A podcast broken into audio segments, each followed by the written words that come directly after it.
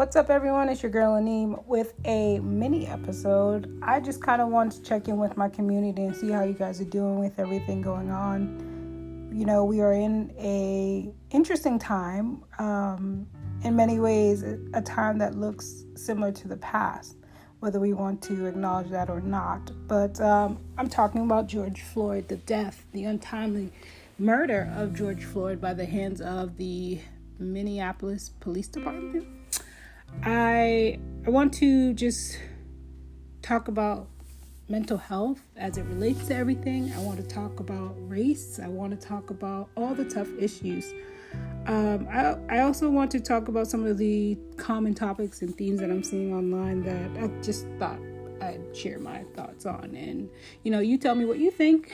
Share this with the community, share it with your friends, leave a comment, let me know what you think. I want to hear it all. So, the first thing that I've seen uh, most consistently is that people are stating that, you know, you have to be a part of the movement in one way or the other.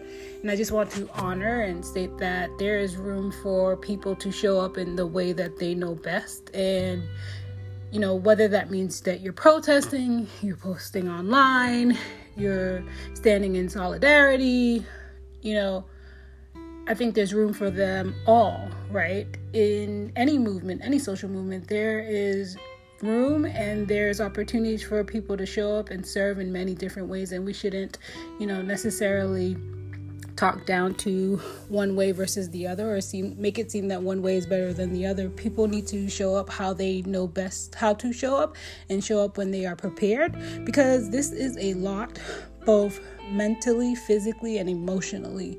There's just so much going into this, there's just so much riding this.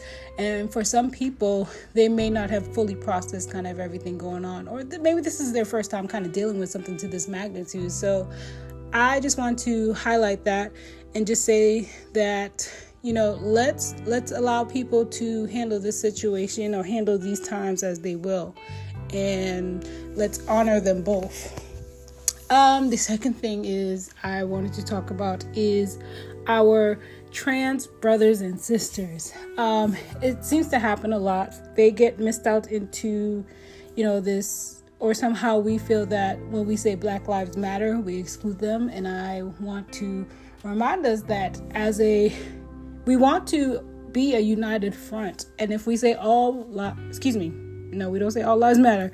We say, if we say Black Lives Matter, they also matter as well as they are black. So, black trans lives matter as well. So, I want to make sure that we continue to support and stand up for our trans brothers and sisters. As I'm sure most of you heard, there was that incident where a young lady was attacked, a trans woman, excuse me, was attacked in Minneapolis.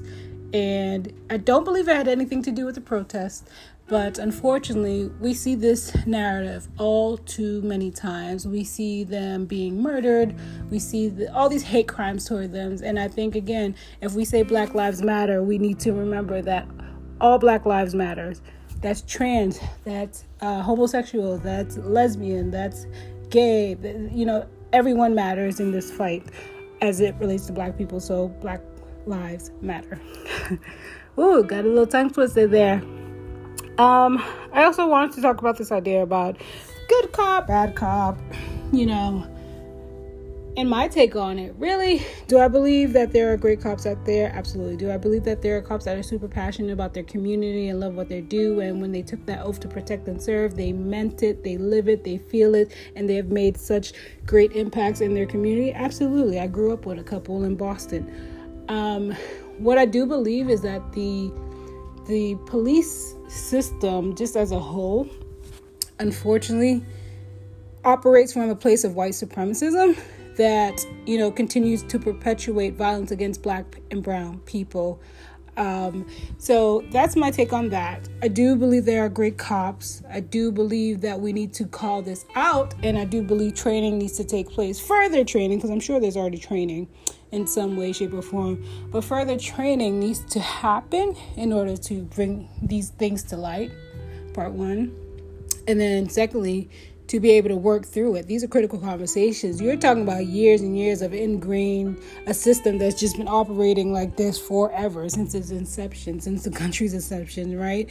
And so it makes sense in many ways when you think about it in that way, right? When you think about the country's inception, you when you think about race being a, you know, developed sort of construct at that time and how that develops, you know, race wars and then you develop, develop a policing system that comes out of that, it, it sort of goes hand in hand and makes a lot of sense for, you know, what we see today.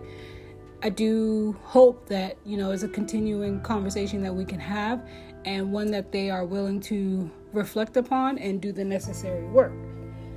I also just want to just check in and see how you're doing. This is heavy stuff uh, mental health is definitely, definitely, definitely being, you know, being pulled in many directions and it looks differently for everyone's. And I just wanted to kind of offer up some tips.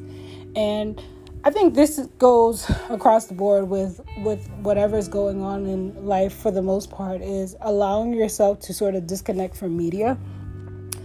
As you probably can tell, COVID 19 is no longer the big thing on the news, it's now the protesting. So, you know, the news goes wherever the, the hot new news is. So, we're hearing a lot more about the protesting. You're going to get a lot more details about, you know, what's going on in Minneapolis, Minnesota. And, you know, do yourself that favor and kind of just, if you can, if you want to, if you find it helpful, just, just kind of tune that stuff out you know, do you need to watch the 9 o'clock, 10 o'clock, 2 o'clock, and 10 p.m. news? Um, probably not. Um, the news feeds as well, in terms of like your Facebooks, your Instagrams. We see how Facebook is I don't Mark Zuckerberg, I don't know what's going on with him and Donald Trump, but there's some stuff going on. There's just a lot. So if you could do it for yourself to kind of just tune out or limit what you are taking in from these social media platforms, from the news, things like that, do yourself that favor. Honor that. And secondly, I would say get outdoors. Put your phone down, put your devices down, do some sort of physical activity make sure you wear your mask because COVID 19 is still a real thing. People are still, cases are still, you know, going up. And I think actually there will be a trend where we see more cases rising in the next couple weeks because people have been out, people have been protesting. And I'm not against that, but I think that's an unfortunate um, byproduct of, you know, mass gatherings of any sorts. And so there's that. Um, definitely, definitely encourage you to get out, get active, get your body moving. We need that you know, to just get disconnected for a second. And you know me, I'm always preaching mindfulness, thirdly. So, mindfulness, mindfulness, mindfulness.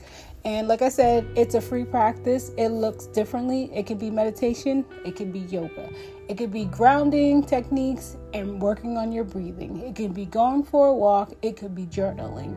There are so many ways to practice the lovely practice of mindfulness. So I hope you guys found this helpful. Thank you for listening. I'll be back soon with a new episode, a full episode. But I just want to just reach out to you guys and just check in because I know it's a lot. And like always, if you need me, I'm always here for you. Visit the website, DM me on social medias, Anim Awe all across the board. And until next time, you guys take care of yourself, be safe, and talk to you soon.